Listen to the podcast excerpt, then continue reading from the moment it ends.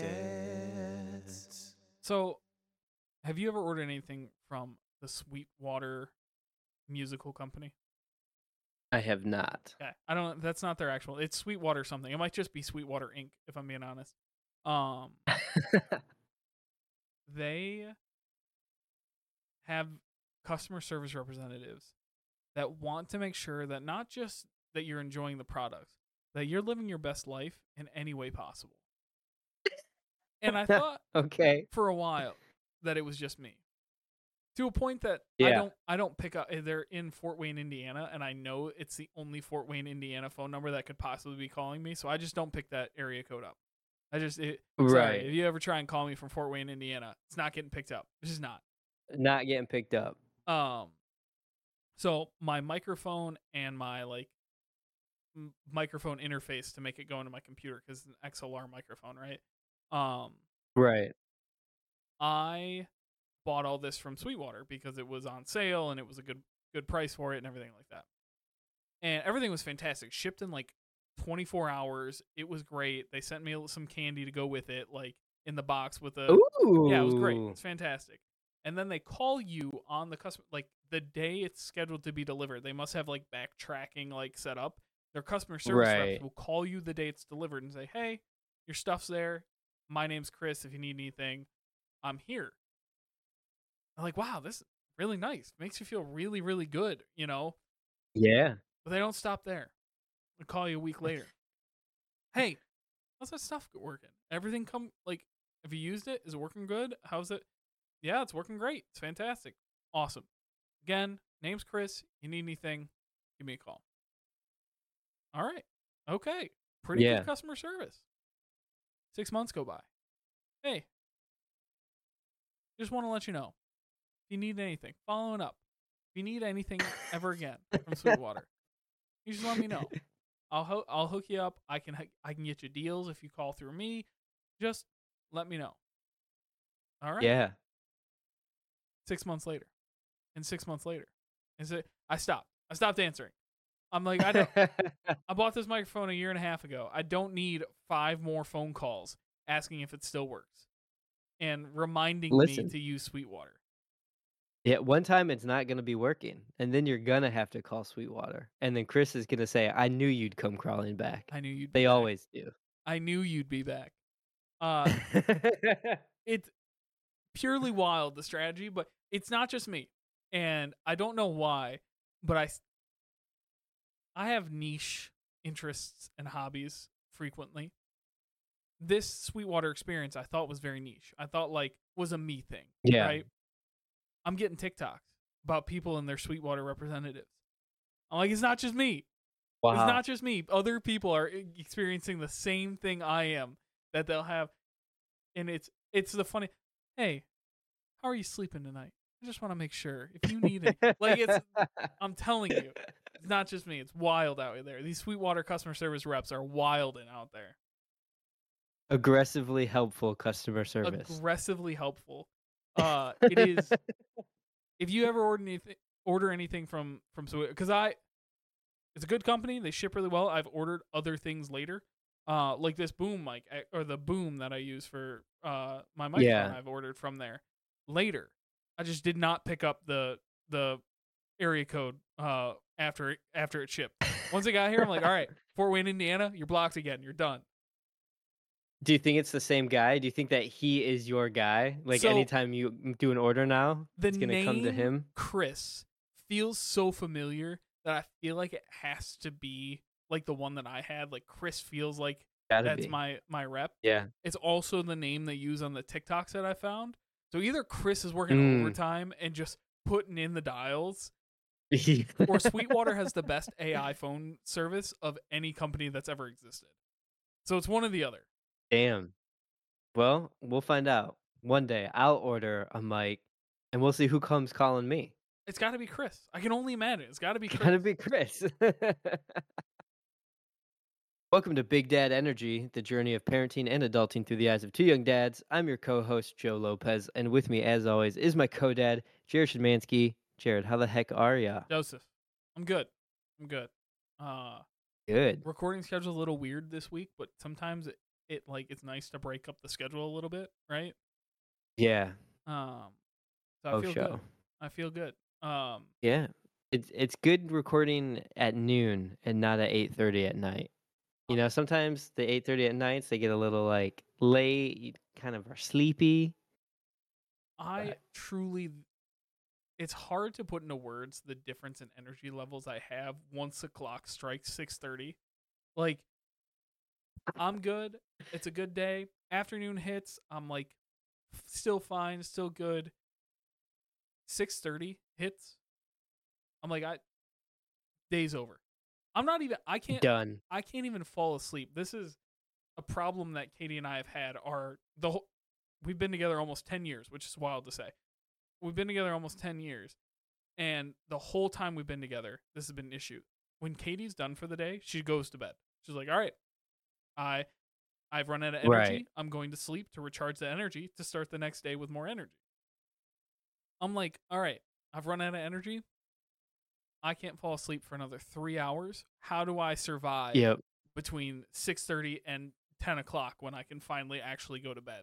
Like, how do I fill this time period here where I have no energy to do anything, but I cannot fall asleep?"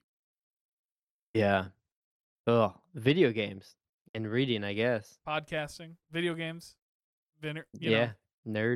Hey. Are you going to say vinegar? No, I was going to say video games, podcasting, and it, like the vinegar. So, whatever. Yeah. How have you been? What's been world? Oh, God. We overlapped there. I'm good. Well, for the most part, I'm good. We got boned with taxes, but I guess that's just safe when you have a self-employed human. But it's only this year, next year, switching over to W-2, so it should be fine. Ooh. Or this year, switching over to W-2. So next year, we should be good, should be solid. Just this year, paying way more than we anticipated, which sucks. So I never have envied anybody that is not. I've always, literally my whole life, been on W-2. I've never had to like self-report income or anything like that. I have seen the videos and the TikToks. I don't know if we've been doing this podcast for years. I'm sure I've brought up my grandfather was a tax accountant forever, like 20 years. Yeah. And he, so I know a fair share about taxes just from having that. And I've never once like been jealous of somebody that is not on W-2 because even our buddy Kevin was a freelancer forever and would talk about like having to do taxes quarterly, having to do like you have to set aside your money. Like I know it's different because like it's just a mentality difference. I've never seen that money, right? So I get to the end of the year and I'm like, cool, free money back because I've never seen it. I like it doesn't even go in my bank account. I know it's not the financially smart thing to do, right? The financially smart thing is to keep the money and pay the tax. Does not matter to me. I don't want to see it. Don't tell me I have the money. Yeah. It'll be a nice little bonus at the beginning of the year. So I am the worst. I would spend it. I would be in tax debt forever. I would be the worst. Yeah. We should do it quarterly, or we should have. Again, this year, now that she's switching W-2, it doesn't matter.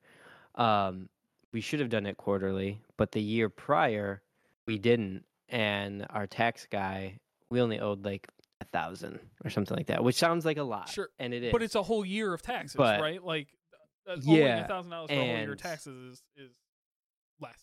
Yeah, and I do pull out 30% of the paycheck and put it away in a tax account that we typically don't touch. So when we did our taxes for 2022, we only owed like just over 1,000, and he was like, you know, if Kayla stays at the same rate, you know, you should be good. You shouldn't have to worry about paying quarterly. Well, she did way better in 2023 than she did in 2022. And so that bumped her pay up. And that just, you know, is what led us to owe more. And because we thought, you know, we were in that mindset of, it was only like $1,000, whatever. We used some of that tax money for things like our car breaking down and projects on our house.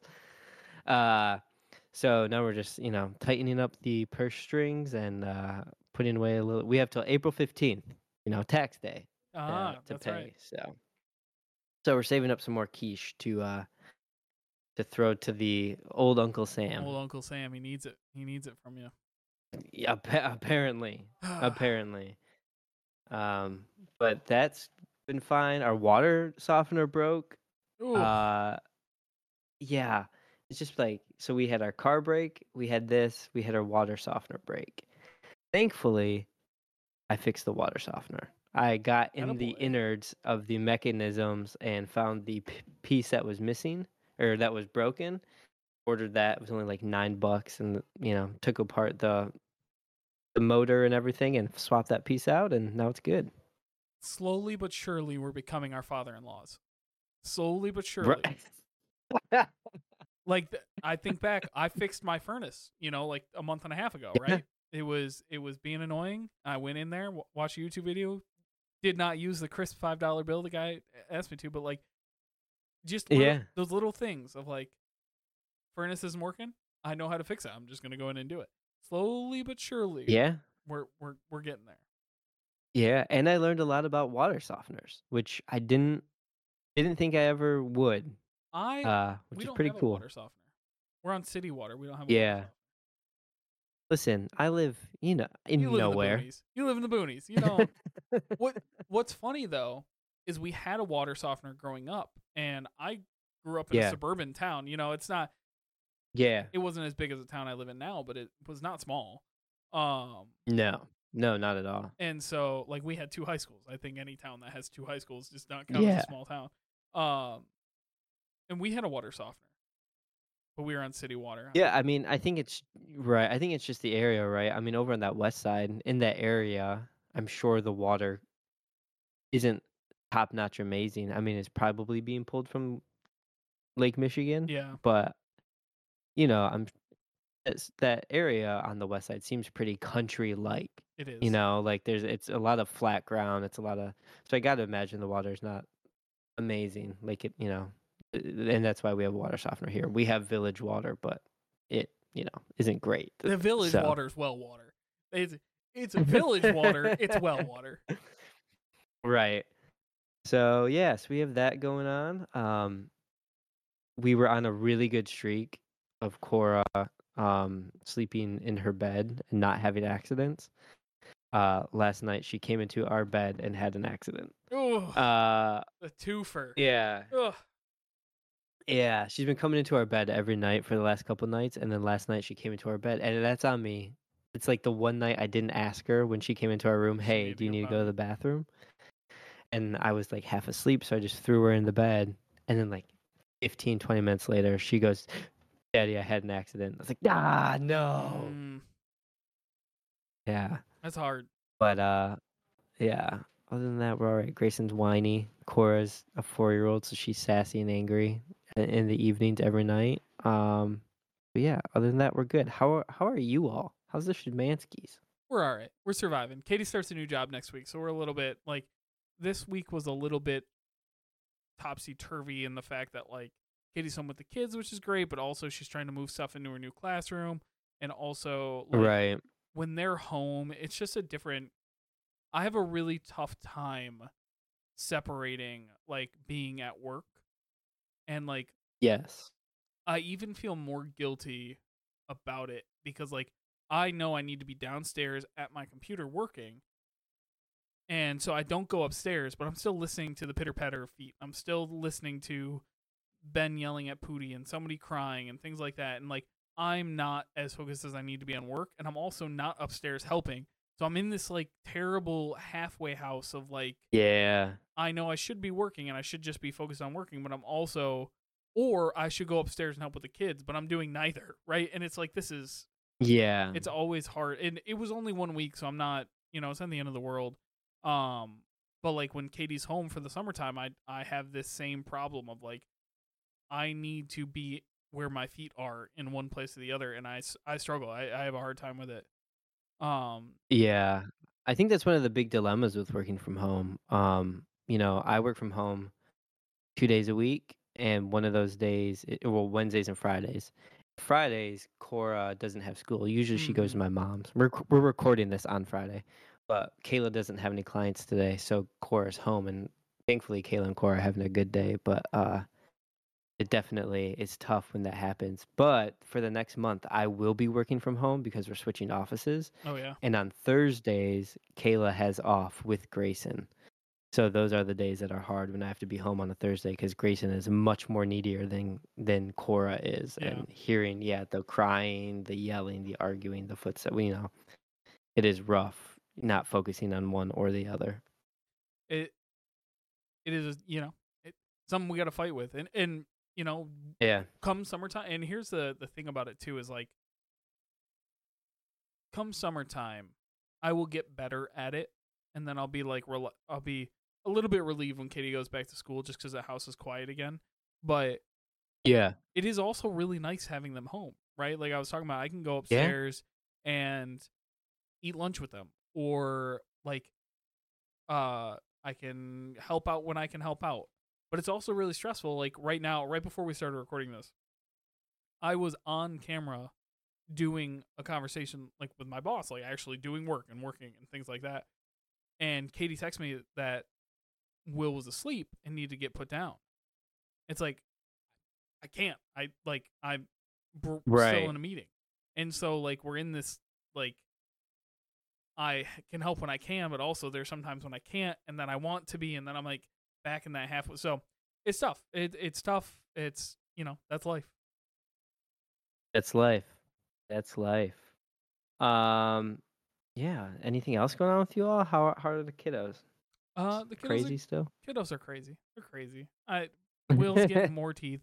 We have tried to get him in his bed, and continue to try and get him in his bed. And every time we make, like last week, he had finished teething, would sleep in his bed until like midnight, and then come to our bed. Right. So like half a night in his bed, half a night in our bed, which is progress. Big progress. Yeah. We're back to now he's like not even like and the problem is it's not like we're not trying. We put him down last night. We recorded the interview you guys are about to hear. We recorded last night. We put him down in his bed at 7:30. He fell asleep. And we recorded that interview at 8:30.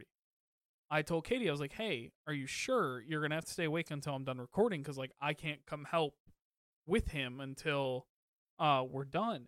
She goes, "Yeah, I have some work to do, so I'm just gonna try and put him in his bed, and then if he wakes up, like he wakes up, and we'll figure it out." Yeah. 8:10, she texted me and said, "Can you come help put him back down?" 8:10, he was asleep from 7:30 to like 7:50. She fed him again, and then told me to come help put him down. It's just like unsustainable. I don't even know. Yeah. It's wild. So back to the drawing board. We're just going to keep trying what we can keep trying and go from there. So yeah. Yikes-a-rooney. It's tough. Kids are tough, man. They're just hard. And it's at the point now where they're just hard. For a long time, it's like, oh, this is frustrating. And sometimes it is. Don't get me wrong. Like, do I wish I had my own life and like able to have those couple. I remember about this time when Ben was this age, when he started sleeping through the night. And it was like the most freeing thing in the world. You're like, I can play video games, and Katie can go to bed, and like it's back to normal. Like life is back to normal. And now it's at the point where it's like I don't even wish for that anymore. I just like it'll just be what it'll be. There's nothing I can do anymore. No kidding. I know. Like every night I have intentions of, once the kids are in bed, I'm going to, either do chores or write, whether it be D&D or like screenplays, whatever it may be, like just write ideas. And they're up until 10:30 or whatever, like fighting sleep. And by the time they pass out, I'm like, man, oh man, I'm done. I am donezo. I don't even have a bedtime anymore. I used to like sneaky have a very rigid bedtime, where like 11 o'clock would hit and I'd be playing video games, and that would be my indicator of like, okay, time to be done, go upstairs, be asleep by like 11:30, because it takes me like 30 minutes to fall asleep. If I'm a little bit more tired, that's 10 o'clock, fall asleep by 10:30, right? Get that extra hour. I just fall asleep whenever I fall asleep now. I don't know. Sometimes it's 9 o'clock. Yep. Sometimes I'm laying in bed holding Will, like trying to get him back down to sleep, and I fall asleep, and that's the time I fall asleep. Right. And sometimes it's midnight, and it's like I'm just asleep whenever I'm asleep. I don't know anymore. Yeah. One day they'll be in school and probably have decent bedtimes. You gotta hope, right? They gotta sleep one time. One time they gotta start sleeping. At least one time. Exactly. Yeah, so Jared and I did an interview with two people that are very special to me, Matt and Alicia Baugh. They are two of my friends from the camp that I volunteer at, and they also have a very, very different household situation than we do. We have two kids, and Jared has two kids. They have two kids as well, but they have twins. They have twin 2-year-old girls, and boy howdy, was it interesting to hear everything that they've been through with these two girls. So we will go ahead and get our interview going with Matt and Alicia Baugh and about their twins. All right, and now with us today we have Matt and Alicia Baugh, two people from my camp family that we are bringing into the Big Dad Energy world because they have a very different lifestyle than us, and the fact that they have two 2-year-old twin daughters. So welcome, you two. Thank you so much for coming on. Thanks for having Absolutely. Us. Yeah. So you have two 2-year-old daughters. What a life that is. I can't even imagine it. So real quick, I just kind of want to overview what's life like right now in this moment with the two 2-year-olds. Busy. Yep.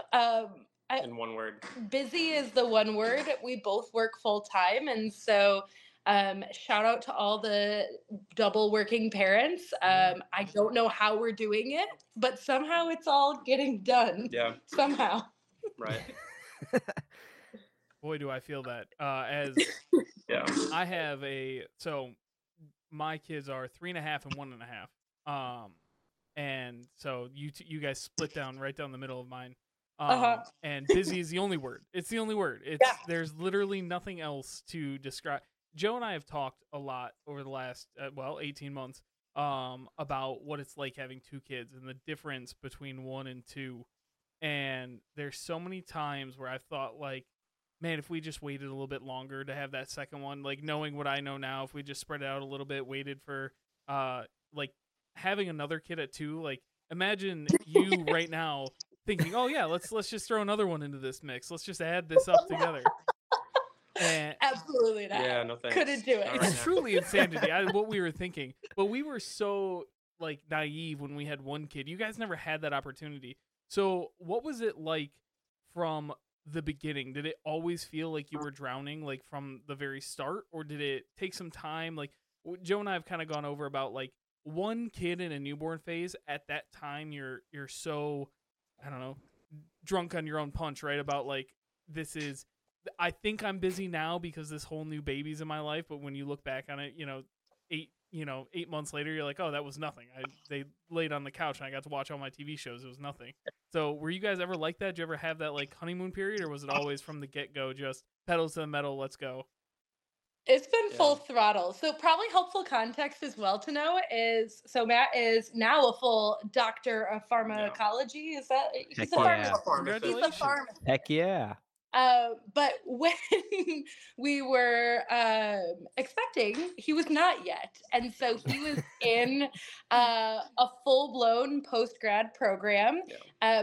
When I gave birth, he was actively doing rotation work in the hospital. At no point was it chill. No. I don't know if this is dad podcast territory, but I was complete milk overproducer mode too. And so I was pumping 20 ounces every session. And because of twins and the logistics of all of it, full on breastfeeding was not a choice, but exclusive pumping, totally a choice. Yeah. We made it happen for 6 months, and that made it so that we were a factory. Yeah.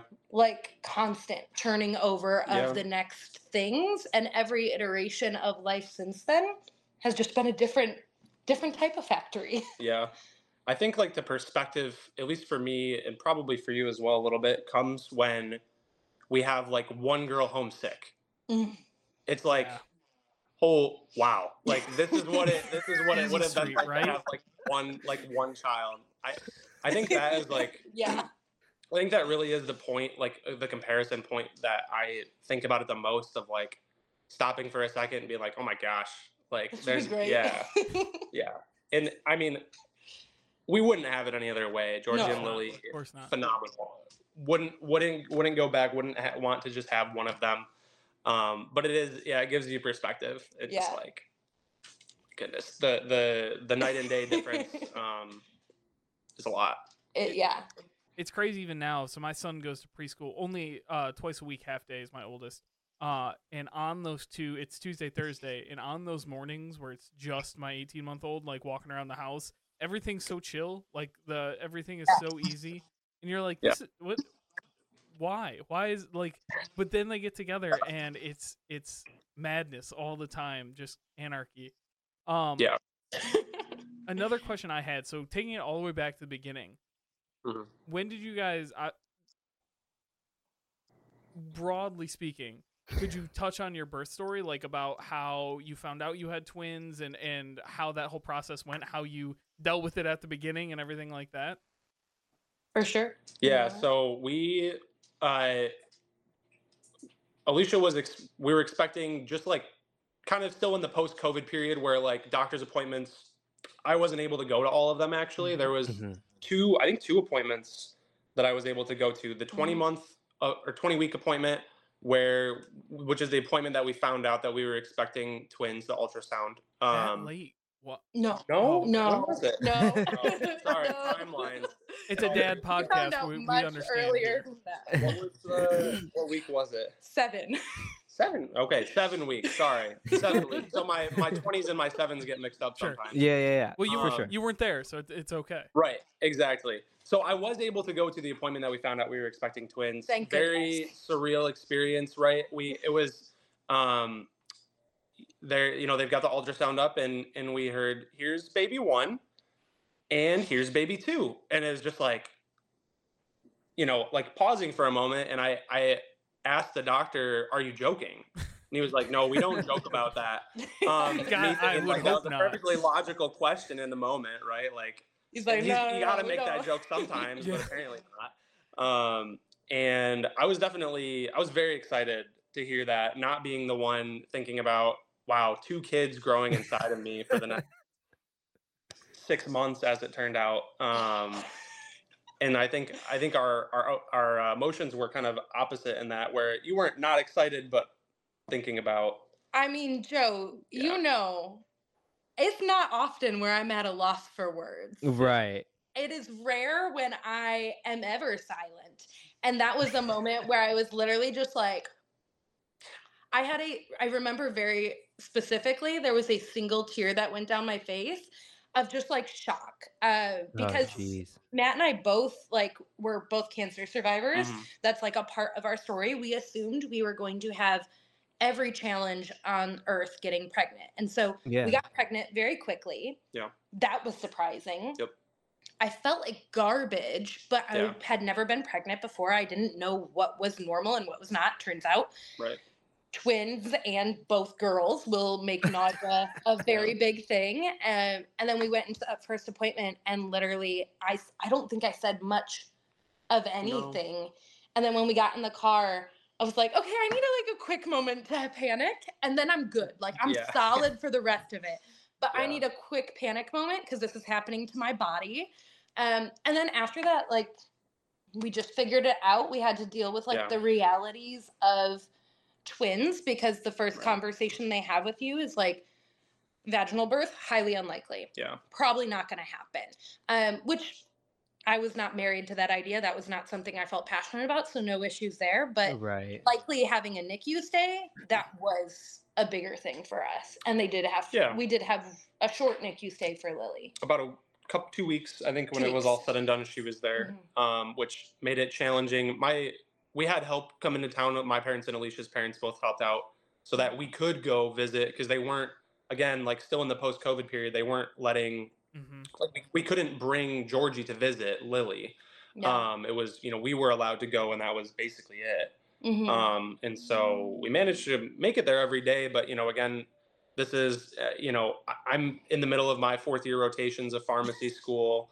Alicia's, you know, on maternity leave, but just in the post-birth period, recovering from a C-section, and trying to, at the end of a long day of taking care of a child and me coming home from rotation, like put everything together and all right, now we got to go, we are going to go to the NICU to visit our other daughter who is there. And we made it there every day, but it was, I mean, just, yeah, just challenging. Like again, going back to the word busy, like it was always busy from the get-go, from even before birth, but like, yeah, especially bringing them home, like on the day that we brought Georgie home. Yeah. A factory of different types every single step of the way. Yeah. That's wild. I don't think we left the house for 2 weeks after Ben was born. So like to imagine having a newborn at home and having to leave to go visit your other one. That is, you guys are superheroes. There's yeah. I don't know if I could even handle it. That's wild. I don't know that we did either, but like, I mean, just the same as any other parent, you just do what you have to do to get through the moments of it all. But there was like a moment in all of that. You guys aren't from the Chicagoland area, so this might just zoom right over your head. Portillo's has a cake shake, and it literally is a shake with a piece of cake in it. Portillo's is not a Chicagoland specific. Trust me, that is. They've grown with you guys. That's true. Yeah, we have one now. Actually, Joe, it's like 2.5 hours from here. Yeah, well, it is that far away. But when we lived in Kalamazoo, we had a fraternity brother from Chicago, and when he would go home on holiday, he would bring back crock pots full of Italian beef back to Kalamazoo, and so that's the only way I knew Portillo's was because he would come back from Chicago. But a cake shake sounds delightful. It's incredible. And there was this moment where, because I was post C-section, I could not cry, like could not actually cry because it would be a whole body experience that I could not do at that moment. Right. Because it hurt so bad. And so I told Matt, I was like, I need to go and get a cake shake immediately because that's the only thing that I can do to channel all of this right now. Yeah. And so I think that's really what it was, is just like finding the things that make it all still feel okay in that moment of just impossible. Yeah, for sure. So but we made it to here. Yeah. Yeah. 2 years later. We always find a way to make it, right? Right. Yeah. You know, up until the point of, you know, having Georgie and Lily, was there any sort of like, in quotations, prep work you guys did, or like any sort of like, how did you go, you know, being a parent, sometimes, you know, you hear like, here's the books, here's the classes. Yeah. Well, yeah, a lot of that times for single kids. So was there anything you had to do knowing the twins were coming? I think the biggest thing was figuring out what we needed two of and what we didn't. Like, like cribs, two, right? A stroller that could fit two things. Yes. Two car seats.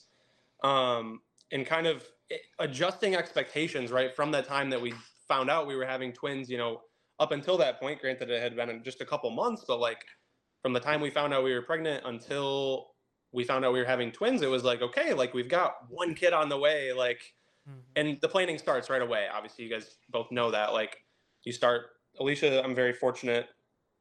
Her degree is actually in child development. So very fortunate that she has an incredible pulse on all of those things. And, I don't remember what the book is called, but I got, you know, a first-time dad book, so I could try to keep up and learn all the things that I didn't know up to that point.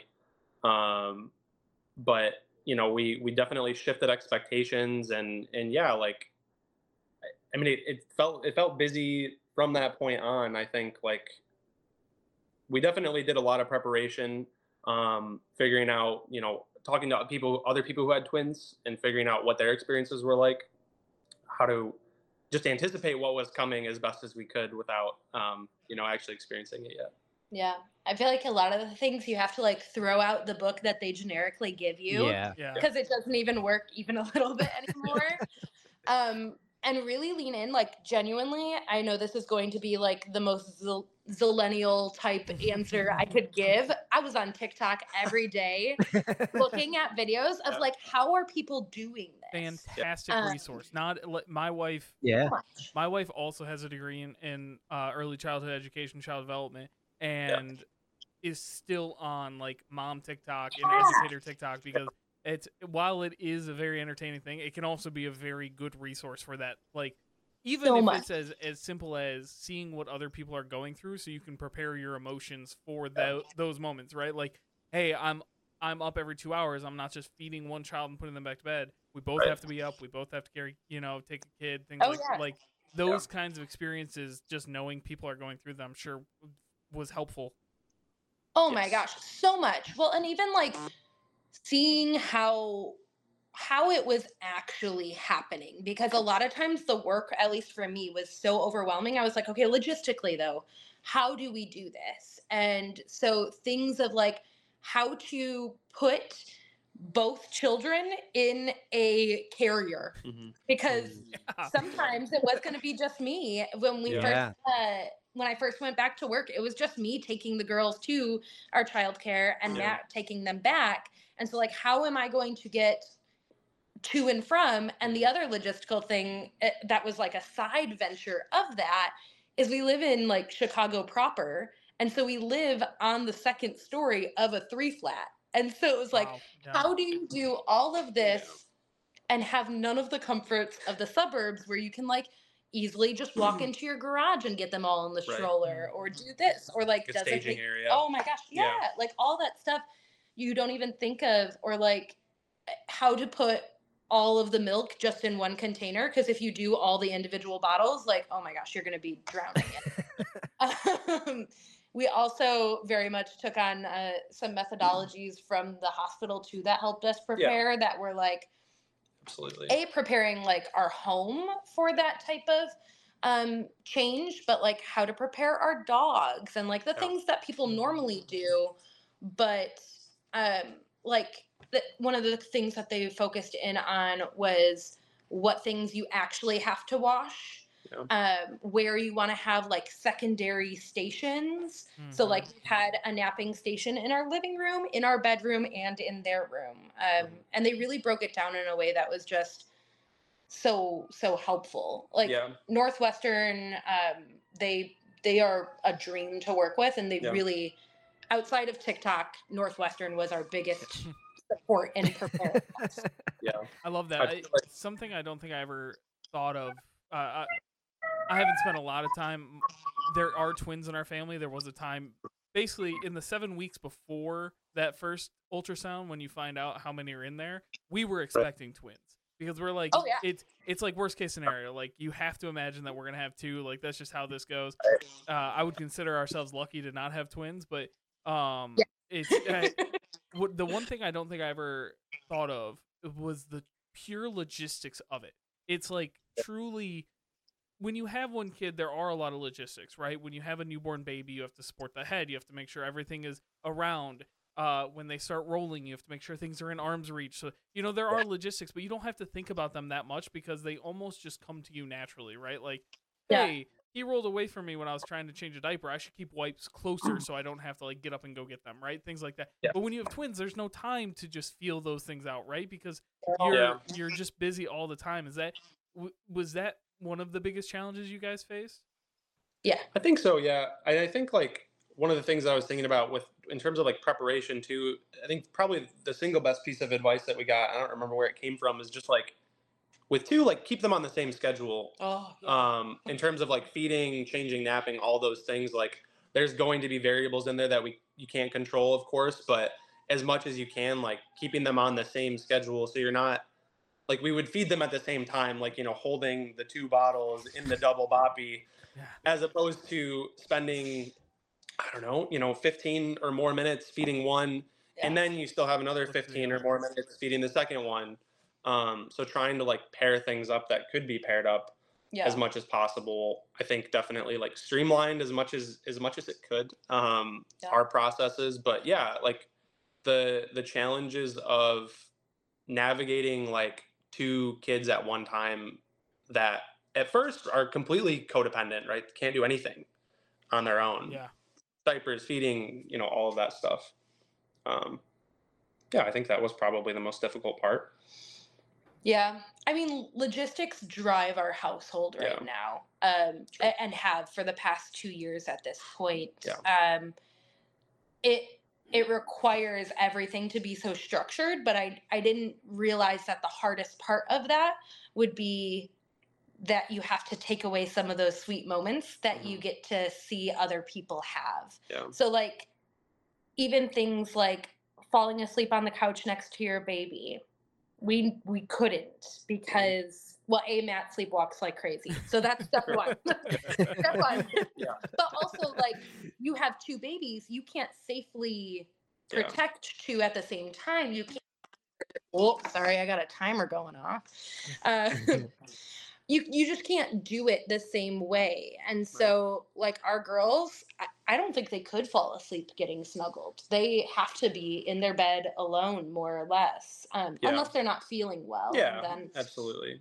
But, yeah, just, like, those things that, like, we didn't hold them much while we were feeding them their bottles because it was more efficient to have them in their boppies and things like that that just had to look different to get the tasks accomplished. Yeah, it's wild to think about and hear you say that because, like, I think I have a Polaroid right above my desk. Actually, I'm looking at it of Ben asleep with me asleep on the couch. Right, like just something simple like that. Like when he was small, we were asleep on the couch because he was a terrible sleeper and would only sleep like that. You guys never, like, those are experiences you guys never got to have, and it's wild to think about. As they have grown, would you say the initial, because Joe and I talk about right now is probably the hardest part for us, right? With two toddlers running around, being menaces, tearing the house apart. Like I have two boys, so they wrestle, they throw things at each other, they're wild. Would you say the newborn phase for you guys was the hardest, or is it like gotten progressively harder as they've gotten older, or easier? I think it's gotten progressively harder. Like ever since they started taking those first steps, right? We're like, all right, where do we got to install the baby gate to like, we don't have like a very large home, but it's like large enough where I mean, any home, right? They're going to get into, there's stuff to get into. Yeah, I think as they've been able to move around, they can open doors now. Which is just like dastardly behavior. Like one of the worst phases. Yeah, like I'm closing the bedroom door behind them to come out and wash my hands really quick, and then I hear little feet stomping behind me, and I'm like, oh my gosh, I forgot you can open that now. Like, they flicked a deadbolt, and I was like, no, we're not doing that. Too much. Yeah. So I think definitely at this point, like in the exploratory phase before they listen to instructions better, it's definitely increased in difficulty. And we've really like, we're constantly talking about ways we can adapt our home to like just accommodate them better, whether it be the spaces that they play in or like how to set up their room where they aren't going to like, I mean, they've destroyed the curtains in there at this point, but like where they're not pulling on the curtains and things along those lines. It's gotten more difficult for sure. Yeah. Yeah. I feel like for me, it's a shift in difficulty. The initial difficulty, like postpartum, was Alicia more difficult because I was going through so many other things. So like when I think about for me, what was a more difficult period, 100% that time, which time period test my patience a lot more. Yes. And it's more challenging and like just grinding away every single day. Oh, it's this one for sure, without a doubt. Yeah. Lily looked at me dead in my eyes and dumped her cup of milk out for dinner. Oof. And I was like, okay, I don't like that at all. Girls too. I don't have any girls, so Joe has regaled me with stories of that attitude. I don't think I'm Jeez. Set up for that. Yeah, of course, it's fierce, nasty. But so is the sweetness. Yeah, right. Absolutely. So, So as you know, you've moved up, or as they've moved up and, you know, are now 2 years old. How, I guess, first, I kind of want to talk about the personalities, because seeing them at camp just for a weekend, they are very different. Yeah. Oh, yeah. Oh, yeah. Very different. So how did, I guess, when did you start to notice the personalities between the two kind of start to shift, and, you know, and they kind of then took their own paths to being their own little human beings? Yeah. Immediate. For me, at least, it felt immediate. I couldn't necessarily fully tell their faces apart right away.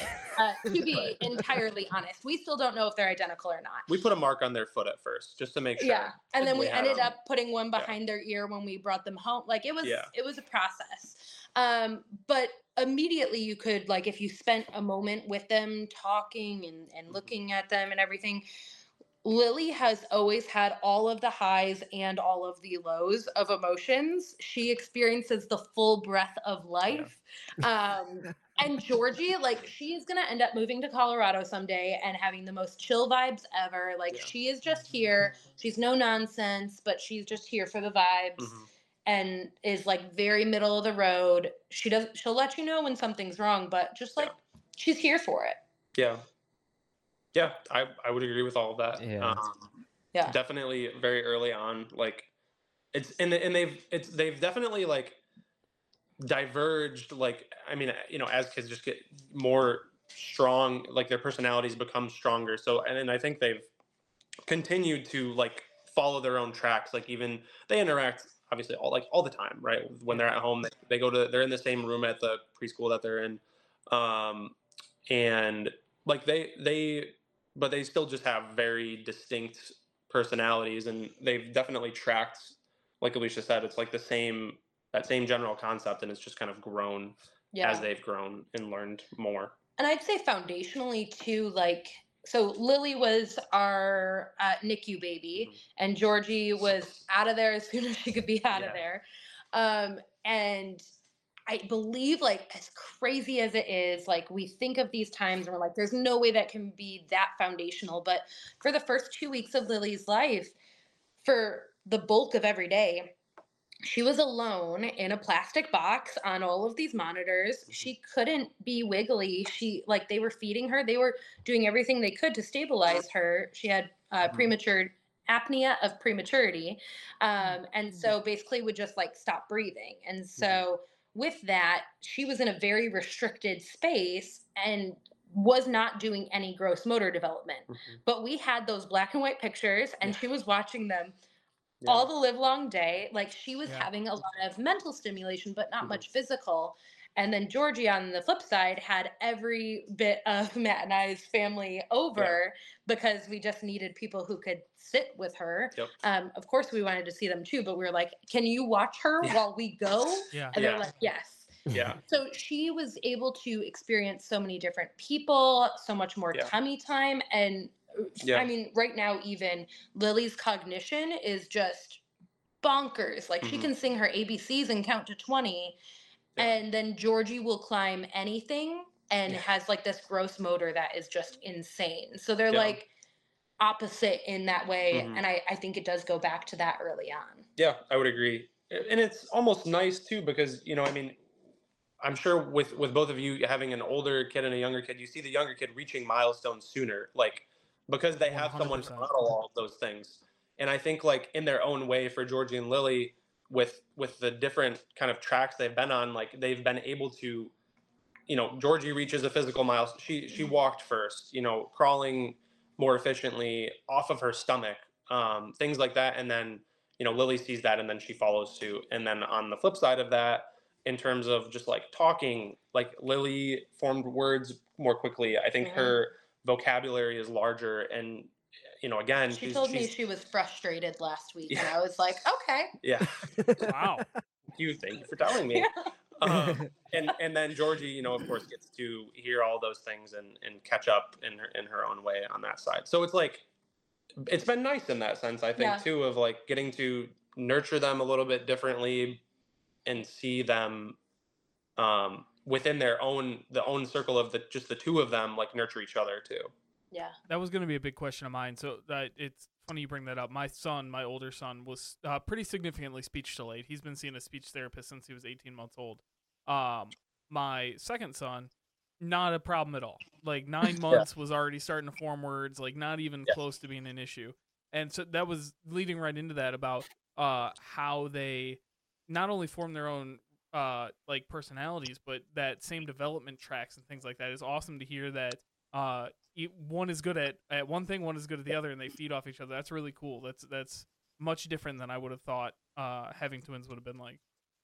Yeah. And I think in a different world, if we had brought both of them home at the same time, or if they had both been in the NICU, like Alicia said, it's hard to wrap your mind around a 2-week period at the beginning of their life having such a lasting impact, but it really does feel like that, was a foundational moment for each of them in their own, as individuals.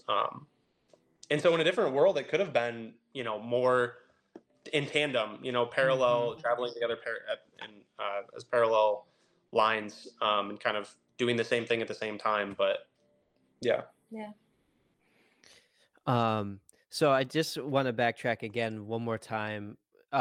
Matt, as the babies were here and Alicia had come out of, C-section, you had one of your daughters in the NICU and one at home. How did you as a dad, kind of take that on to support Alicia with what she needed coming out of that C-section, but then also being a dad of twin newborns and trying to navigate that? Because I know with Jared and I, Kayla and Katie, they had natural births, mm-hmm. But our wife still needed support with this and that, and with C-sections it's a little bit more extensive. There's a little bit more healing, a lot more going on, and that process, even with one baby's tough, being the partner to support. So with two babies, how was navigating that? Candidly, certainly, I would not say I did as good of a job as I would have liked to. Reflecting back on that period, this is getting a little deeper, but school has always been a high priority to me, and I think in that period, at the stage I was at, it took not always the first priority, but a lot of the times. I think we reflect on it on the time quite a bit actually, and Alicia had to be self-supportive in a lot of areas that she should not have had to be. And so, that's not to say there weren't times that I was a good or great dad, but, by and large, I think there were a lot of areas that I fell short in terms of just being there for her, being there for Georgie and Lily, and really just, having my priorities straight. After finishing school, I had a break before I started my 1-year residency program, during which I was studying for the licensure examinations that I had to take to be licensed in the state of Illinois. And during that time Alicia was back to work in May, I think, right? Just after Memorial Day. After Memorial Day. And so there was about a 2-month period or so before they kind of shifted into the childcare option that we had, where I was watching them and studying at the same time. And so I think that was that was the first time where I think really started to more so fulfill a larger role, instead of being a player on the same team, but then sometimes, opting to take a step back. And yeah. I'll give him credit where it's due though. Yeah. That man washed so many pump parts. Yeah. Love it. With dishes, every single meeting. That was really the biggest support. The full transparent answer is, he wasn't everything I needed him to be, but I didn't know what I needed to be. It was such an experience that I still don't I'm still seeing my postpartum therapist to figure all that out. We don't even know. But with that, the biggest thing that I think Matt did do was he was a part of it in the ways that he knew how. I think if anyone else were in the same circumstances, because I find most moms now that when I talk to them, they're I didn't know what to ask for. I didn't know what I needed. really the biggest thing, and I think twin mom or otherwise, that people would ask for or say that they need is they need their partner to be their advocate during that time, mm-hmm. because you lose your voice. Or at least for me, it felt like I lost my voice, and that was never anything back to me not knowing when to stop talking. It's never something I had ever experienced, and things that I usually would speak up about, I stopped, and I don't know why. But I will say, if you are looking for any tips for people who are new dads, don't go golfing. That's not the answer. Yeah. Don't go golfing. Not proud. Just don't do that. Like, that's really the only beef, is just don't go golfing. I'm going to be honest with you. It's very lucky my sons are born at the end of the summer and beginning of fall, because I didn't have the opportunity. Like, it was already fall. I had kind of gotten it all out already. Yeah. If I had early spring babies, it would have been a tough summer. I'll be transparent. Yeah. It would have been a tough summer. I think it's so interesting to hear you talk about this, right? Because comparing with our own experiences and things like that, Joe and I would both agree we were better dads on the second kid than we were on the first kid. Absolutely. Like a because that first kid comes out and you're just doing what you feel natural to do, right? You're doing as much as you can, but it's also much less. We've already talked about this. It's much less going on, right? They eat, they sleep, they poop, and then rinse and repeat. Even, and we had slightly different experiences, Joe and I did, where my wife was also, my first son wouldn't latch. So we were full-time pumpers. There's a picture somewhere on our Big Dad Energy Instagram, and I have to scroll back to find it, of we donated all of our milk when he was done breastfeeding, because my wife was also an overproducer. We had, I can't even quantify, hundreds of ounces of milk. That we donated, because we just had so much. We bought a separate chest freezer for the basement. Same. We had so see? Yes. Same. Yes. Yep. Because there's just so much. You're like, this doesn't fit anywhere. And we can't get rid of it because it's so valuable. Like, we have to keep it. Yeah. And so, but we just kind of felt our way through it because we had the flexibility of, it was less structured, less, you're just kind of feeling your way through. We also, I was lucky enough that my son was born in 2020. We never had a lapse in jobs, but I suddenly was a remote worker. So and my wife taught kindergarten online for that first year. So for the first year of my son's life, he had two parents at home. We were working, when one was on a meeting, the other would take the baby and things like that. But we had such a different opportunity. And then you contrast it to you guys who had two kids right away, all logistics, and boom, you got to go back to work right after that. It is. You guys are superheroes in my eyes. There's no way that I would have survived any of that. Sure. It's just not possible. I mean, I also applaud you, Matt, for going through all that schooling and intense. My goodness, I'm not built for school, and for you to do all that and be a dad. I'm over that. Did my time.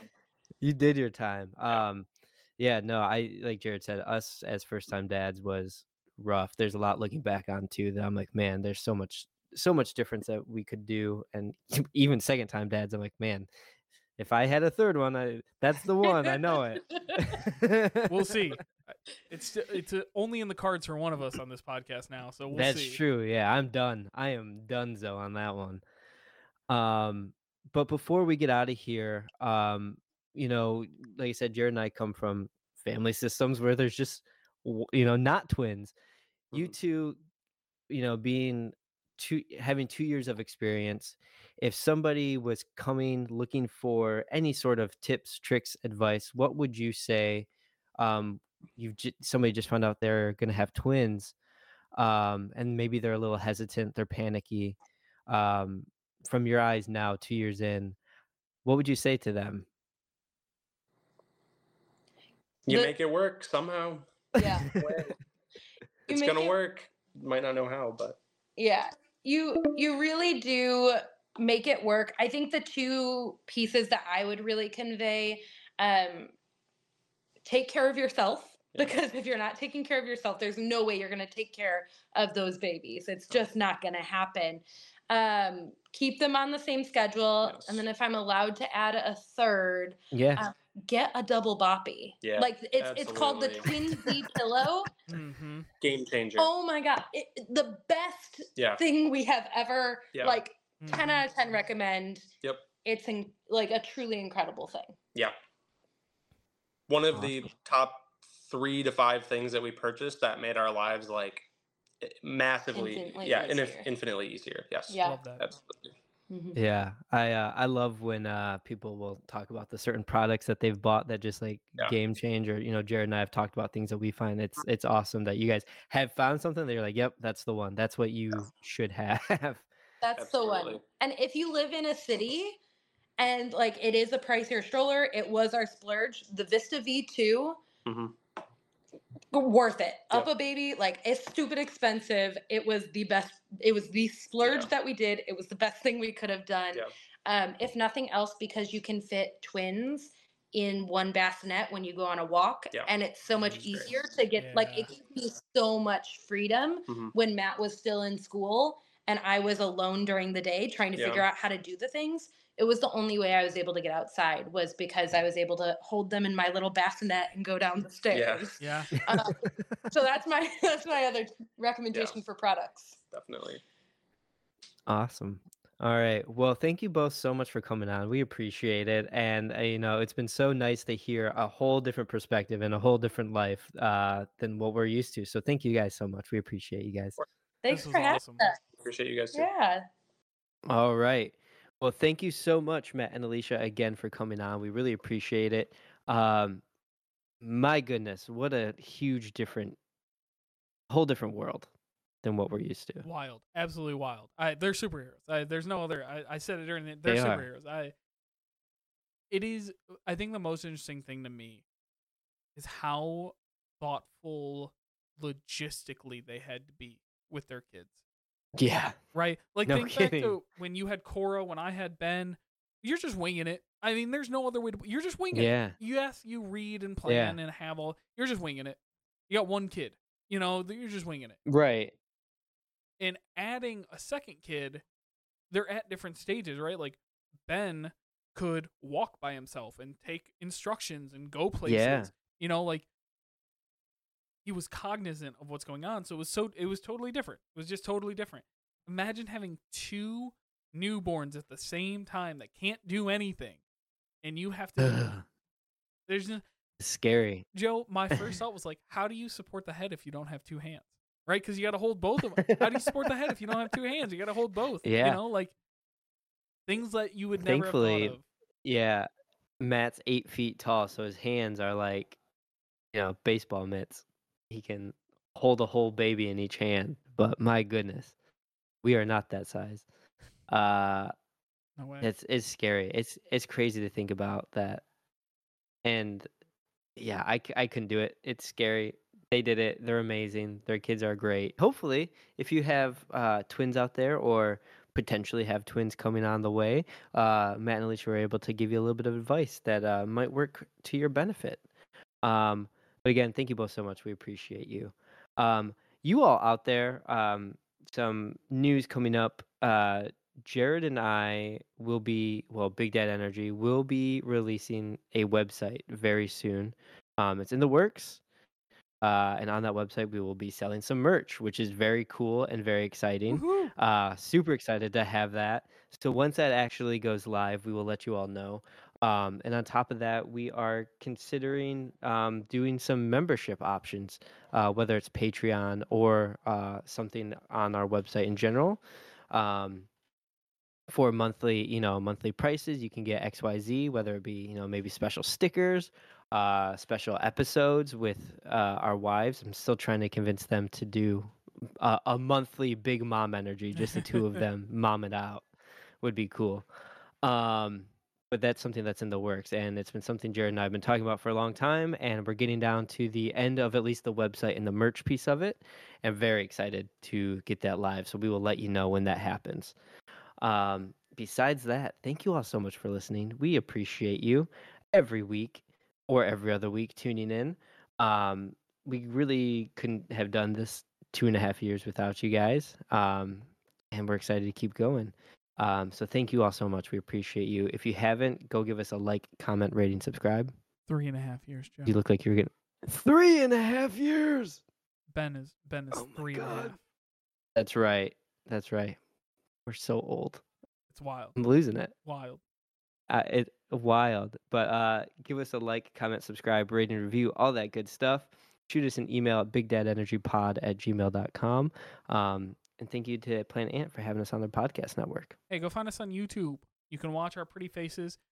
There's a little surprise in this last interview. If you watch through the interview, there's a little surprise about halfway through it. So go find us on YouTube, Big Dad Energy Podcast. Look it up, subscribe, give us some likes, get us in the algorithm.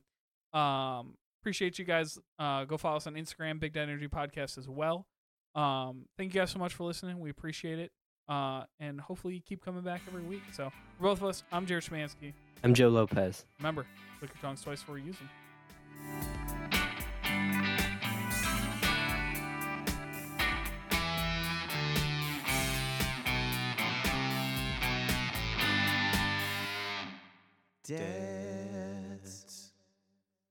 This has been a production of Planet Ant Podcast, powered by Pinecast.